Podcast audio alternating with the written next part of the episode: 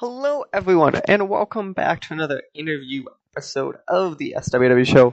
I'm Mike, and today I have with me a special guest that eh, it's actually in American time zones for once and relatively close to mine. I've been doing a lot of international interviews recently. This is way easier to organize. Uh, anyway, uh, to get us started, could you please introduce uh, who you are and the game we're here to talk about? Uh, yeah. So, well, my name's Jesse. Um, online, I go by Folak. Um, I just released my game Hazordhu on Steam, and yeah. Immediately, for I'm glad you have said the name of the game because I was completely unsure how to say the name of the game. I've got to ask: Is that like a term that either means something to you, or like, do you make it up? 'Cause that's definitely not like a thing I was familiar when I saw the name of the game. Uh, I get asked this question a lot. The name, to be honest, like I, this is like kind of based on like an imaginary world that like I would play in when I was a kid, and so like as far as the origin of the name goes, I have no idea. Like, just try and picture coming up with a name as a twelve year old. horrible I can imagine. I like how you just stuck with it. You're like, it is now my name. We will be creating a game after it. Yeah. Yeah. So, for people who are unfamiliar with it, then how would you kind of describe this game? Oh, the elevator pitch. Um, so it's an open world sandbox building game with some survival elements. Um, it's set in a low fantasy world, so there is magic, but it's not like throwing fireballs and casting, you know, thunderbolts on your enemies. Um, so you start off as a character who's been rescued from what is only referred to as the calamity, and you kind of go through it either by by yourself or on an online server, just trying to figure out, like, remember who your character actually was in this sort of past life of theirs and kind of uncovering the secrets that this world has to offer. Yeah, I gotta say immediately. Um, so you were kind enough to give me a code to kind of go mess with the game, and uh, I appreciate that intro was very much just you get thrown into this thing and they're like, "Hi, I don't know who you are. Can you tell me about yourself?" It, it reminded me of I don't know if this was on purpose, akin to like Professor Oak in Pokemon, kind of being like, "What's your name again?" I know, I know, I know you, but what's your name? It's, it's kind of like that of like, "Do you remember what you look like?" I just appreciate that kind of way how you did it. Yeah, that was the um that little text like as you're creating your character of the dialogue between you and this being that you're talking to was a completely last minute decision.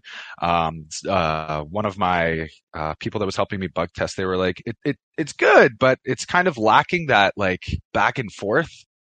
And then so I just added that in so it turns into like an actual conversation with them instead of just like your standard sort of character creation screen, you know, pick what you look like, pick what you you know sound like and all that no, that was just it was just a fun little. I think it sets the tone very quickly to the game. Um, and it made me because obviously I, a lot of time with these games are unclear like what that tone is and the immediacy, and that I think kind of is a cool way of setting it. But I want to jump back to as we'll get kind of into the mechanics game more in a second. But you just said the words "this is low fantasy," so I have my definition of what's low fantasy versus high fantasy. What to you when you say that is like so that people kind of understand what types of fiction to you is low fantasy versus high fantasy? Like, where's Lord of the Rings in this? Where's Harry Potter? Those kind of things. Yeah, so f- for me, I guess like the difference between low fantasy, middle fantasy, high fantasy um would be, you know, something like, you know, World of Warcraft to me would be high fantasy. Um, something like Warhammer would be high fantasy because that's where you have mages running around and you have, you know, buildings made with magical powers and things floating around. Um, you know, the Elder Scrolls would be high fantasy to me.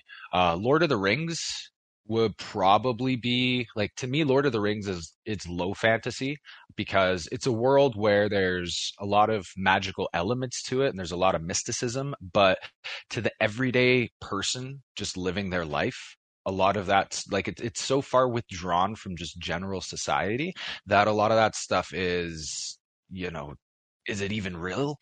Um like you know like everybody knows about the orcs and the dwarves and the elves and all this stuff but to, you know like you know look at the little you know hobbits living in the shire. To them like it's all stories and legends right? So um yeah i guess that's kind of what I would say is, you know, low fantasy for me is just very, um, you know, magic is present, but it's not prevalent.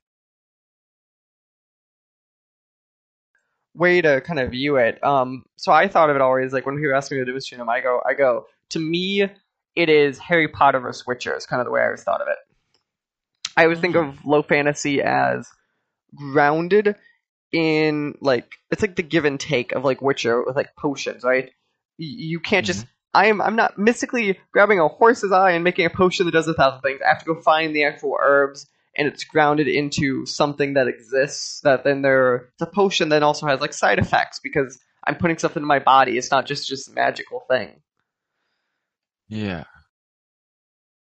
Or Yeah, that makes sense. yeah I was just curious because obviously I think it's one of those it's one of those terms that is very vague slash never quite like is a clear definition. So Yeah, it leaves a lot of lot of room for interpretation, doesn't it? So let's let's kind of jump in. So as I said, I jumped in. I played the game for a bit. I'm kind of curious your initial decision. So you I dropped in, and it's in the beginning of the game. I think it's very unclear kind of what the goal is of the player.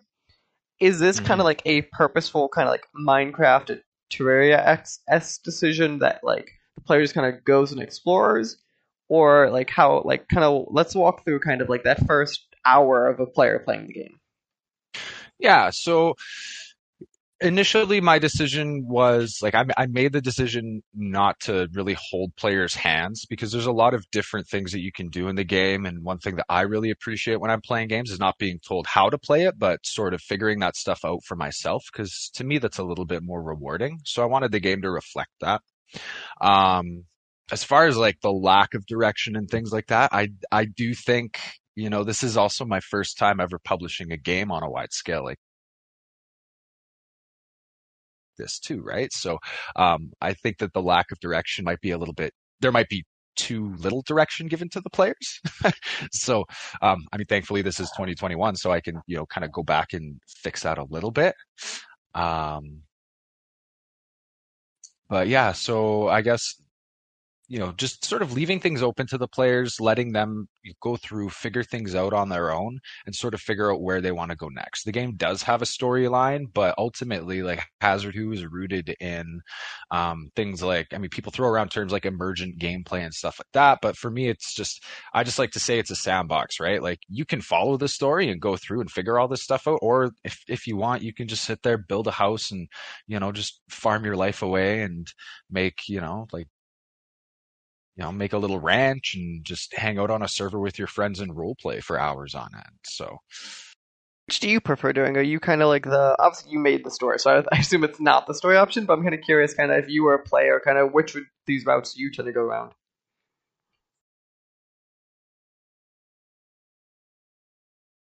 uh, for me, I'm definitely more of the kind of just sit and hang out and role play type. Um, I'm a huge fan of, you know, online communities just in general.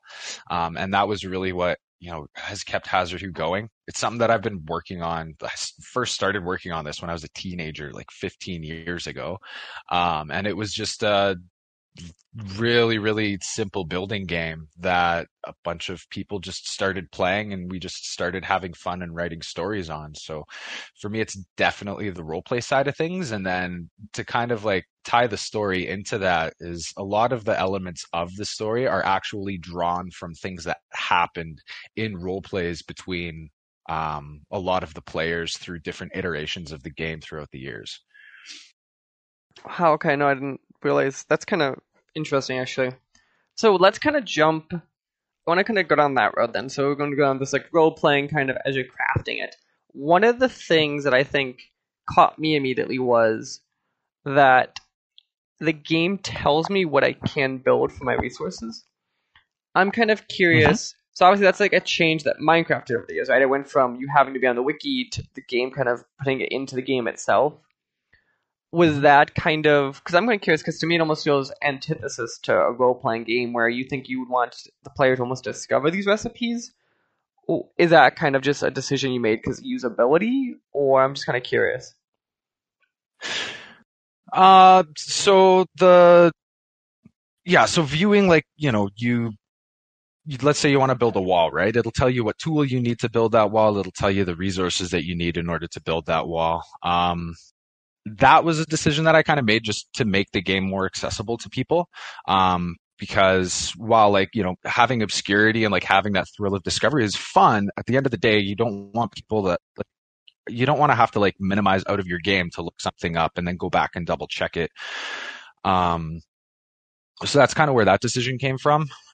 I hope that I did a good job of, you know, there is still that aspect of discovery is, you know, in order to build anything, you have to have gone and you have to have had the tool and you have to pick up the resources for it. So, for example, to build, if you want to build a big stone wall, you'll have to have gone through the hoops of, you know, finding stone, mining the stone, um, breaking it down to the different materials. And as you do all of these things and as you complete all these different steps, you unlock more and more recipes and learn how to build more and more things. Yeah, that was also one of the things that caught me immediately was so I was like after I spawn, I'm like, oh I see a tree. I'm assuming go collect research from the tree. I didn't realize I just come with like a like a axe or on me. I was like, oh, that's a thing. so like I, I like how you did those like at least that little twerk of of like getting me past the very tedious parts of these kind of games. Yeah, there was uh up until literally the patch that I just released on oh geez, two days ago, um, there's been a running joke for the entirety of the game that you need a knife to craft a knife. And when like when a when, when you die in the game, you drop everything. And one of the biggest pieces of feedback I got from the initial release on Steam was people saying like, "Hey, like my character died and I had all my stuff on them and now I don't have a knife or a hatchet and I need a log and a board and a knife to make a knife. So I had to go back and make a couple little corrections, but yeah, aside from the knife and the hatchet though, pretty much everything is be careful. So so obviously permadeath is at least it's semi permadeath, right? Because I'm it's the, that's the normal kind of these kind of games permadeath. Uh, mm. it is a thing that I feel is off putting to some players is that just because you? It sounds like you come from some of a role playing game background, and that's just kind of coming from that background is where you wanted to do that, or like, or is there? Do you have a concern of like off being off putting to players who are like, I don't want to like it's going to stress them because if they die, obviously they lose a lot of progress. Hmm. yeah, so that's obviously a big drawback from a game that's so based heavily that based so heavily on the things that you have on your character as opposed to traditional skill levels. Um, as far as like being off-putting to certain players, one thing that I've been really careful to kind of think about is making sure that you know when somebody does die that's not the complete end to everything um, it does come from the role play background I like personally, my preference is like when your character dies, like that's it. You got to make a new one. Like that character's gone. Um, but that's something that in the next few updates here, I'm working on getting some more in-depth um, settings for when you either start your own local game or if you wanted to start up a server to host for other people to play where you'll be able to have settings to configure things like that to kind of tune the game to what your specific play style is. So if you are that more hardcore role player you can have you'll have a setting that says like when a player when a player dies what happens? Do they lose their character? Do they lose their inventory? Or do they just get to you know respawn as you would in a traditional RPG, right? So yeah, you're way it's nicer definitely than me. a balancing act. One of my options would be like, and the entire world just goes away. It's like server goes down, wipes the files. That's it. Dude, there's a plugin out there that if you could call, it, some if there's like some batch out there that will just delete a random file on your computer. You should have that. You should find that plugin. Just have that game mode being like, and when you die, something goes with it. We don't know what, but a piece of your computer is gone forever oh, uh, what's that old folder on Windows? I think that uh, System 32. you take the computer with you. That feels excessive. I'm not gonna lie. yeah. But you have to put like a giant warning, being like, "This will delete your computer." If you exit the game, the computer goes. The only way to save it, you have to finish the game, or your computer is garbage. Jesus, that would be that'd be wild. And you're like, and you have oh. something in there, and you're like, you're like, yeah, and you have to open the game now once it's open, like once a week, or it's going to do it itself. Like you have to like really scare oh, people. Oh no! So, so oh man. let's let's assume you're not going down that road for right now. But I'm just saying you could Okay. you could go on that road. So you are you have released the game into the wild in early access. Uh, Mhm. how has that? So we're talking things like a couple days old. How has this last Mm-hmm. week of your life been? If you slept at all? Um, it's been a little bit stressful, to say the least. Um, there've been a couple of hiccups. I've been getting some pretty decent sleep, not as well as I usually get. Um, yeah, it's been it, it it's been a roller coaster for sure. There's a lot more to you know sort of releasing a game like making a game first of all but releasing a game than a lot of people understand and uh, like i said before i think that this this is my first time ever you know publishing a game. And one thing that i was not expecting even though so much reading tells you point blank about it once you hit that big green button on steam that's not the finish line that's the start line. And then all of a sudden you know you're you're looking you're looking at things you're staying caught up on community discussions and you're you know you're in your discord all the time just trying to like see what pe- what people are saying make sure that people are talking and you know that they have the right information and if not trying to make these you know last minute little course corrections you know so um yeah, I even ran into a problem where I have a main server that I keep up for the game, and that was down for two days um, because of some technical issues too. So it's been it's been a ride for sure. No, I can. It's it's always just this fun level. Be like, perfect, everything's great. Hit the green button. You're like, wait, I forgot to add what? yep. Have you? So obviously you said you released a patch like two days ago. Have you had any of those like weird hiccups that you're like, Mm-hmm. oh, stuff, everything's broken, or has it just been like the server is the only example of that? Oh no, it's been there's been a lot of stuff. There was a bug where um, literally just mousing over one specific object in the game would just crash you to the desktop. Uh, wouldn't crash the server, but it and that one took a while to figure out and like actually nail down because it's not. I hadn't made any changes to anything involving that in months, so it was just. But thankfully, we were able to figure it out. Um, and then I'm I have I'm actually in the middle of working on another patch because I did a little bit of work on the save file formatting and I've been getting reports of people that can't access their characters on their local servers so I need to get a patch out to fix that up too. It's been just, you know, go go go putting out fires left and right. So Oh god, I hate. So I, so my pet peeve I hate and projects I'm working on is save files. Uh, because they're one of those things that people are like, how hard can it be to save files? And you're like, you just like have gray hair and you just stare at them. You're like, saving stuff is the worst thing in the world. Yeah, it can be for sure. Especially, especially when you're uh, like you're doing like adjusting save file, Which you're like, okay, I've adjusted the save file format. Does this break anyone's past save files? mm-hmm. Well, thank thankfully, from what I found, the save files are there and they're intact. It's just a problem with how they're being read, so the game's just not connecting them. Which that's like not personally hard. What I've learned is I just kind of keep that's that's very positive. It could have been worse. Could have been worse. Yeah, what I do is I keep an old version of every save file somewhere in my computer so I could just kind of check it against each, being like, does this break anything? No, perfect. Because you always have the chance of a player who played the game in the beginning, and now you, they're 10 patches later and turn it back on, and now that save file can be the one they're comparing it against, and you're like, oh no.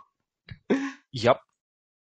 Yeah, my, my my plan is to I spent a lot of time with all of the saving and especially being a game that, you know, everything is saved in real time on the server. So, um you know, like you you drop a log that gets saved on the, the ground wherever you end up dropping it. That's all in real time. So I had to spend a lot of time on the save stuff to A make sure that everything was working right, but B also to make sure that it was fast enough to actually work properly in a setting like that. Um, so the plan was once the game was released, never to have to touch that again. But of course, you know, things hardly ever go as planned. And I did have to make a couple of small tweaks, but hopefully this is the end of it and everything should be smooth sailing from here on out, as far as save files go at least. Yeah, I can I can imagine. I see that to me the shortcut way is every every item just saves itself, but I could see uh, processing issues very quickly on that one. Yeah. Yeah. If, if any student was ever like, "How do you do this?" I'm like, "Very simple. That log saves itself. He worries about his own ass. No one else. I don't care." I actually tried that way back in the beginning, and it very quickly fell apart. What you have is you're like, I have 10,000 objects all trying to simultaneously save themselves. What could go wrong? yeah. Next thing you know, the server's stuck for 15 minutes trying to just save everything. Yeah, no, it's it's an atrocious. The easiest answer is atrocious. So, mm. as I said, you are currently in early access. Mm. Um, I'm kind of curious. So, if a player hops in now versus when you're coming out of early access in, in about six months from now, what what what can the player kind of expect to change?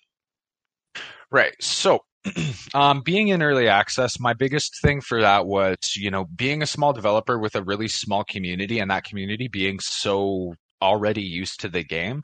A really big struggle that I kind of ran into when I was deciding whether to do early access or not was just my lack of outside perspective on the game. So that's what I saw early access as was an opportunity to have a lot, uh, a much more diverse group of people play the game and you know give feedback on that positive or negative i mean it's all it all helps make the game better.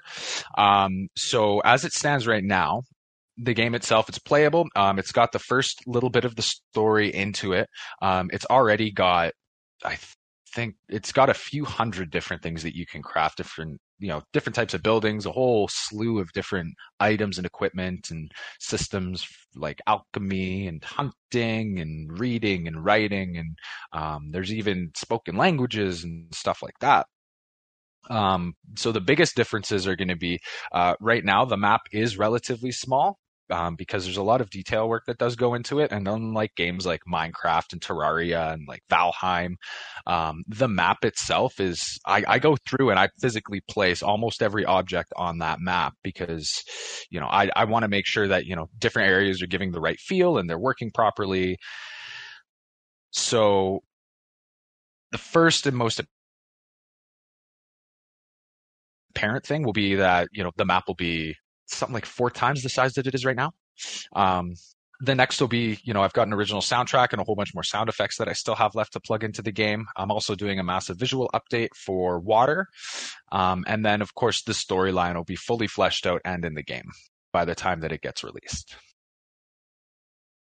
Uh, yeah. And then there's a few other sort of not immediate systems like not not things that players will ha- sort of have access to immediately but things that they'll sort of unlock in like the middle and the end game towards the storyline um, and those are things like um, a little bit more enhanced um, AI, um, really fine tuning animal breeding and things like that.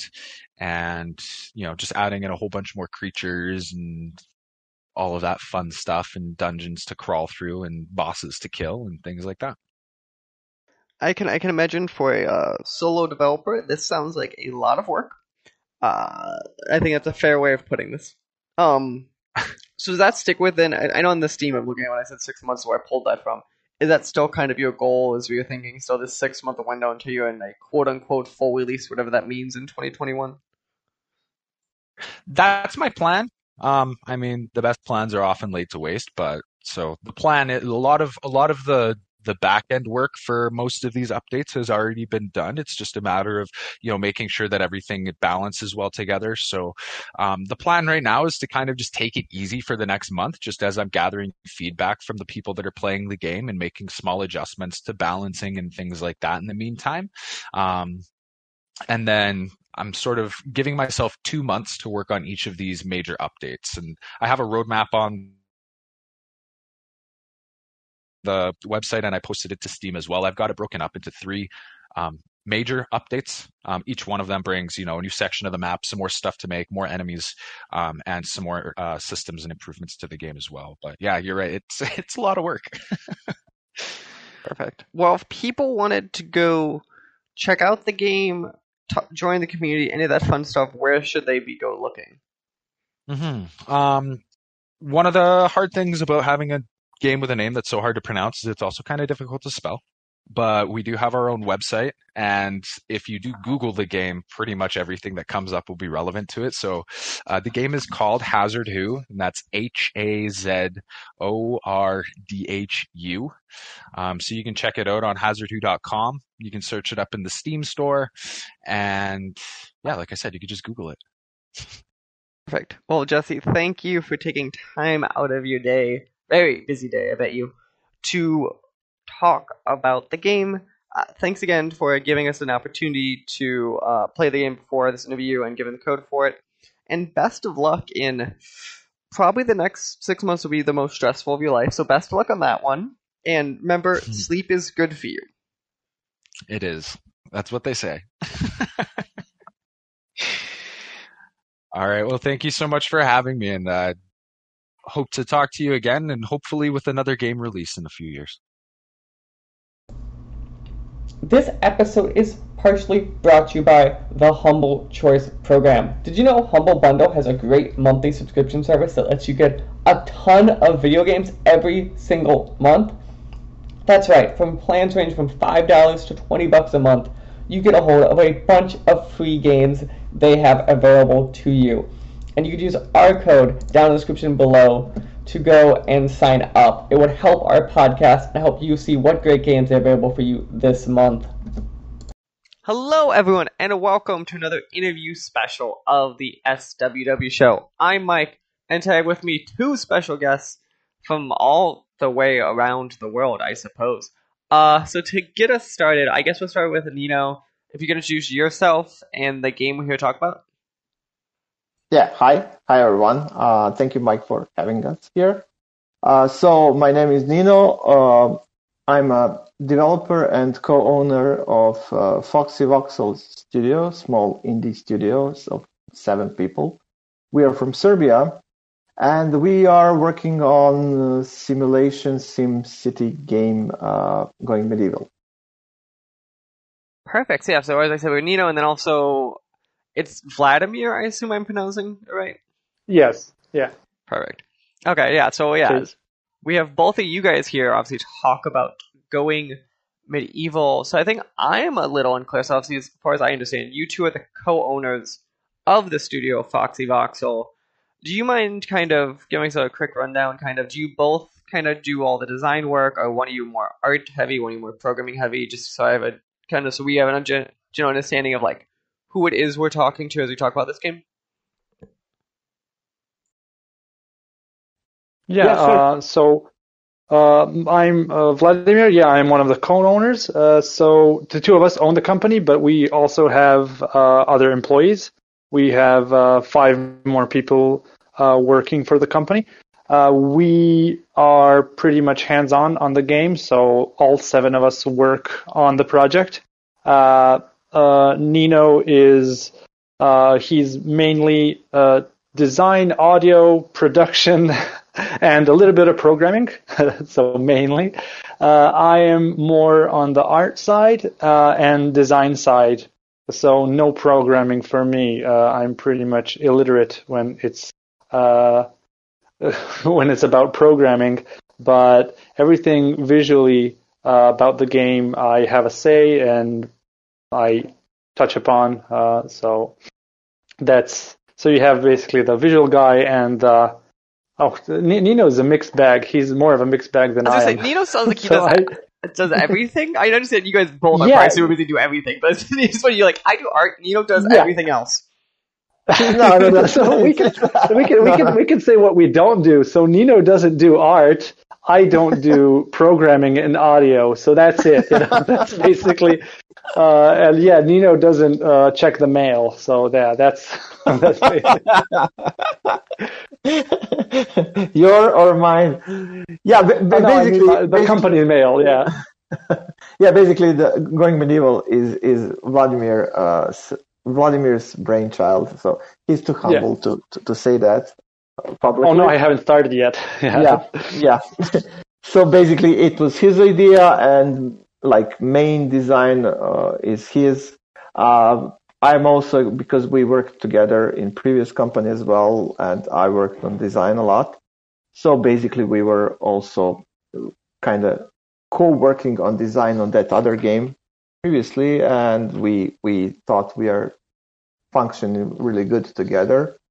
And um, yeah, so so it it continued the relationship on design part that Vladimir is more, more most like ground ideas are his, and then we are bouncing other idea, uh, ideas of each other and trying to fine tune everything. Okay, so let's let's. I'm gonna I'm gonna start, I guess, with more piercing Vladimir's brains, and we'll jump back to you in a second. You know, um, since we were gonna go with the because this was his ground, at least the ground idea was his, right? Now it's these games, so stuff shifts a ton, and the ground ideas might not be the final product. What? Yeah. So the way you described it was kind of like a city builder. Um, and I, I think of it as, and maybe you guys won't to. I can see this, and I can tell you immediately this is an Eastern European style kind of game, just looking at how you guys are doing the art and looking at it. What is the whole, either in the marketplace or that you feel something that you wanted to create that other games weren't like that itch they weren't scratching? What, where do you think this game kind of falls into that? That you felt like there's a game you wanted to make? Yeah. Uh, so we uh, we wanted to make a colony sim uh, just because we wanted to make just because I I mostly uh, because it started for me. I loved the way that you can micromanage everybody in a colony sim, uh, and I don't like. I mean, I love city builders, of course, but the detachedness of the city, the city builder it was kind of uh, cold for me from a design perspective like you know you don't know who your people are in stronghold and you know uh, SimCity. But here, I wanted, uh, I, I, the idea was that the player would uh, understand the motivations of his um, of the settlers, and you know, like uh, know them individually and grow on them individually. Something that games like RimWorld and Stonehearth do to you. You know, like you grow on them, you tell their stories in your head, and I loved that.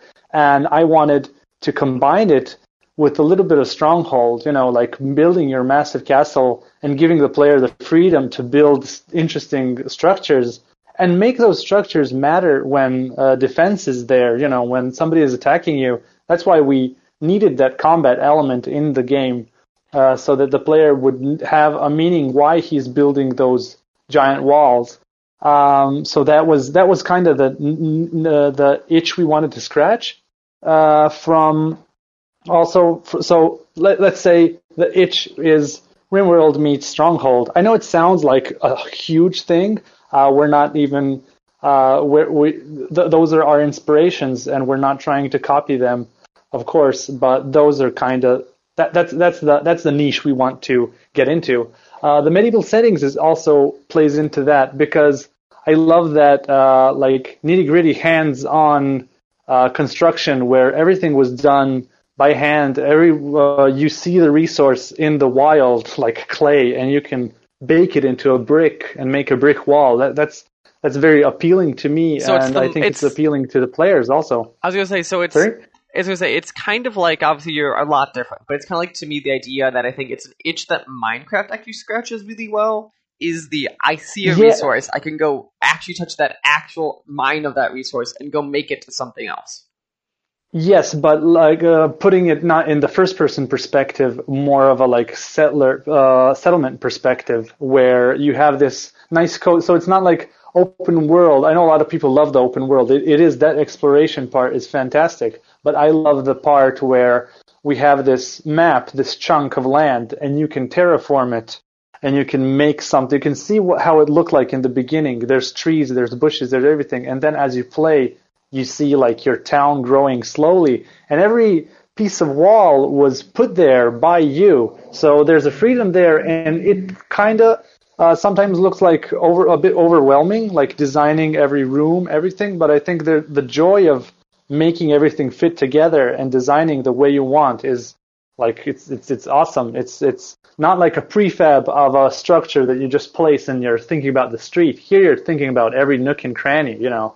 Um, and also like the the medieval settings is also important. I think that is something that's uh, is interesting to it's it's it, it's having a great comeback now. Everybody uh, is you know there's a, there, there's a trend in uh, medieval games that trend started uh, when we started working on the game, and now you can see it in full throttle with Medieval Dynasty and a lot of other cool games that are coming out uh, at this moment. So I'm curious, kind of, and this guy should kind of expand to both of you as we kind of talk about the programming and the design of this some more. So, one to me, what stands out about Medieval from a structural game point of view is the inherent limitations that the player has in both tools at their disposal and stuff they can make. So obviously they can't make a car, right? Because it's medieval. I'm getting Yeah. curious with both of you Yeah. guys as you went through this process, how you made those limitations not only fun, but you kind of kept them in mind when designing systems that the player had to be able to understand. Like, what was your line of making this feel realistic for the time versus, let's be honest, usable and fun for the players because sometimes they're at odds with each other? Mm, Well, well, you know, we always have like, uh, okay, we for this kind of design decisions, of course, we go by by our hunch, by our by our gut feeling, but also we are always having in mind like, okay, for for a person who likes medieval fantasy and uh, not not fantasy as in high fantasy, but you know, to to to fantasize about medieval times and uh, which is in our game we are trying to make it really realistic and without any fantasy so we are trying to, to, to imagine that kind of player and to see okay what those people would like to role play in, in, in game and because it's uh, it's medieval times and it is kind of in, in common consciousness uh, what kind of times those were. Although you know it, it's really skewed by the, the, the film industry how things really were were at that time. But you know there is some common sense, and then then uh, it it's very logical that okay if you make a fire you can make a meal on it and also it warms you up. So only with those kind of simple interactions with uh, ex- kind of expected natural physical outcome, there is ton of, of, of systems and, and interesting gameplay that can emerge. So you can, uh, there are obvious, you know, limitations for this kind of game. Okay, we don't have like conveyor belts, which okay, it's it's not really that kind of game, but you know, someone will ask for it, and uh, you know, but in these medieval settings, we have pretty good uh, explanation why we don't have them, or there is no like machine guns or bombs or whatever.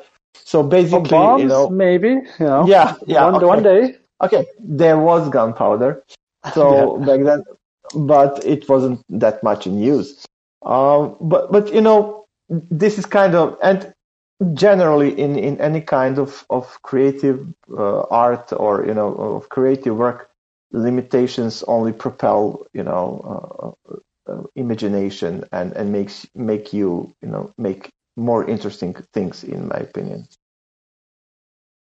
guys' line of balance between what I would define as pop culture Hollywood medieval versus like real life medieval. that it's yeah, that's interesting. it's it's a it's, yeah very interesting question. It's a blurry line. Uh, sometimes we would like uh, think about like even real life things that we know. I mean, we're from a rural part of. Uh, I'm from a rural rural town. Nina is from a bit little a bit bigger town, of course, but we know about a lot of things like agriculture and stuff that was done by hand, how it looked like and some of those things are like too uh, just like talking about the mid let's talk about just medieval tech i mean we have stories from our uh, grandparents and stuff how land was done with oxes and with without tractors and stuff like that. So we talk about those things a lot and we always opt for it, it doesn't feel fun. If it doesn't feel fun if it's just tedious then like let's not use it. Uh, and for like the combat reason the combat stuff and stuff like that it's even harder because we don't have a point of reference from like no, own knowledge. We only have like, oh, we read this in a book that a sword wasn't useful, but in every Hollywood movie, a sword is useful. And from a gameplay perspective, uh, the player w- will want to use a sword and will want to uh, perceive the sword as something better than an axe and that wasn't realistic but we're going to put it in because we don't want the player to feel alienated a lot because it's not that kind of it's it's supposed to be fun at the end. It's not supposed to be uh, punishing for the player to uh, not. So yeah, it's, it's it's a fine line that we have to walk, and we have to make uh, interesting decisions from time to time. I mean, interesting, like just just an interesting tidbit. I wanted the spear to be a much stronger weapon in the game, and I designed it from the beginning like that. It's just like, oh, it has greater damage, it has better reach. But but then when we needed to produce it in the game, it, it you need wood and you need a little bit of metal. For a sword, you need a lot of metal, and then it made the sword totally obsolete. It didn't make any sense to even have swords in the game. If you make a spear, then you're a good you have good fighters on your hand.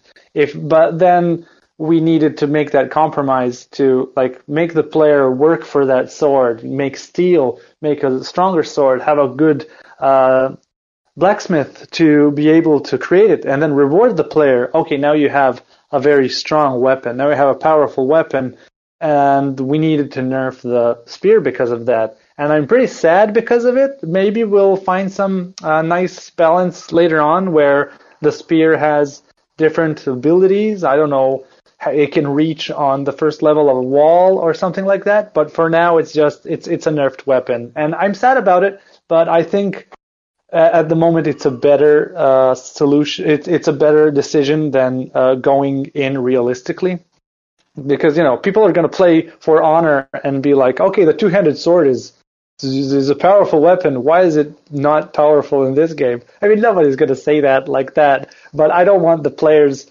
to uh, the, the, our players to get uh, feel that the game is janky because of it. You know, I, well, one moment you even mentioned that our game looks uh, European, Eastern European.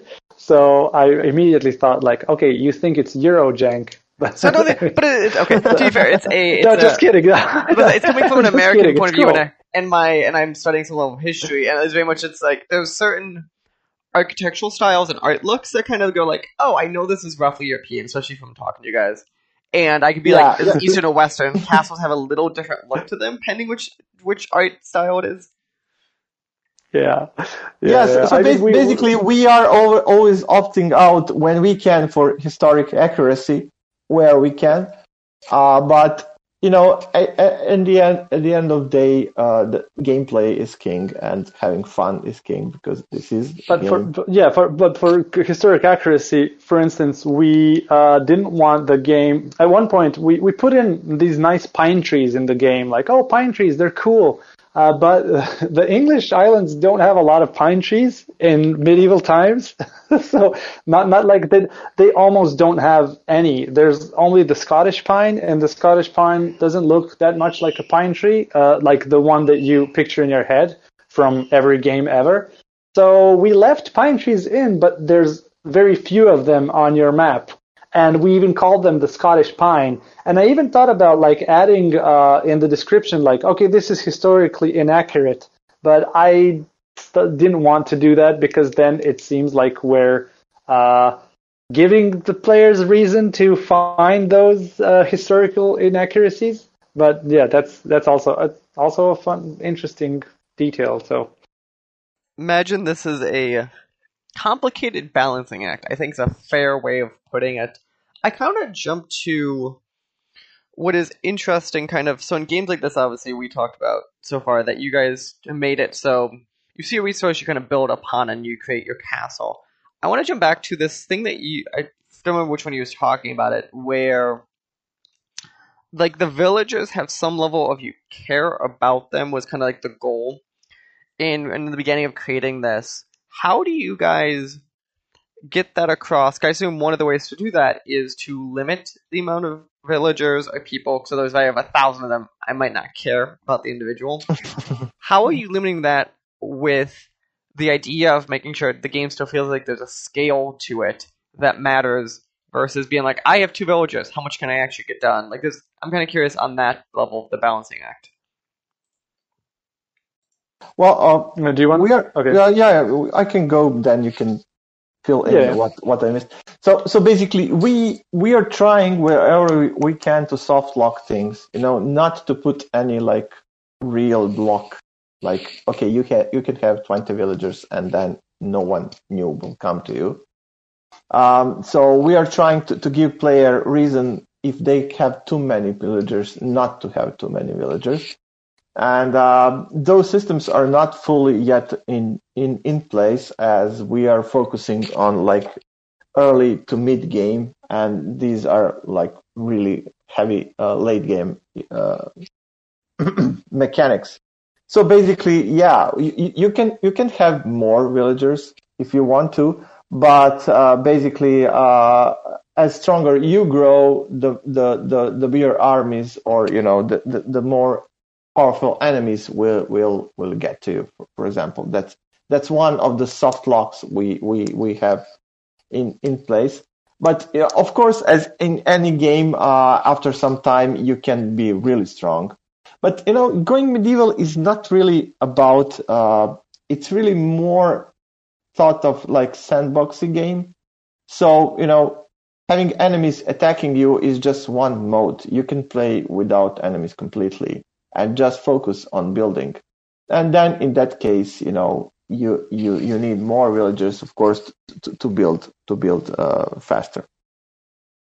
Yeah, and it kind of uh, there there is that one problem as you mentioned because uh, having uh, you know like imagine playing Sims and you have four Sims and you love your family of Simses and then you at one point you want to play the game like you have you want to have 50 Sims in your house uh, I don't know if the, I, I can't remember the last time I played Sims if that's even possible. But if that's your thing, if the game is a sandbox and that's your thing, you can do it. Uh, we're not at one point.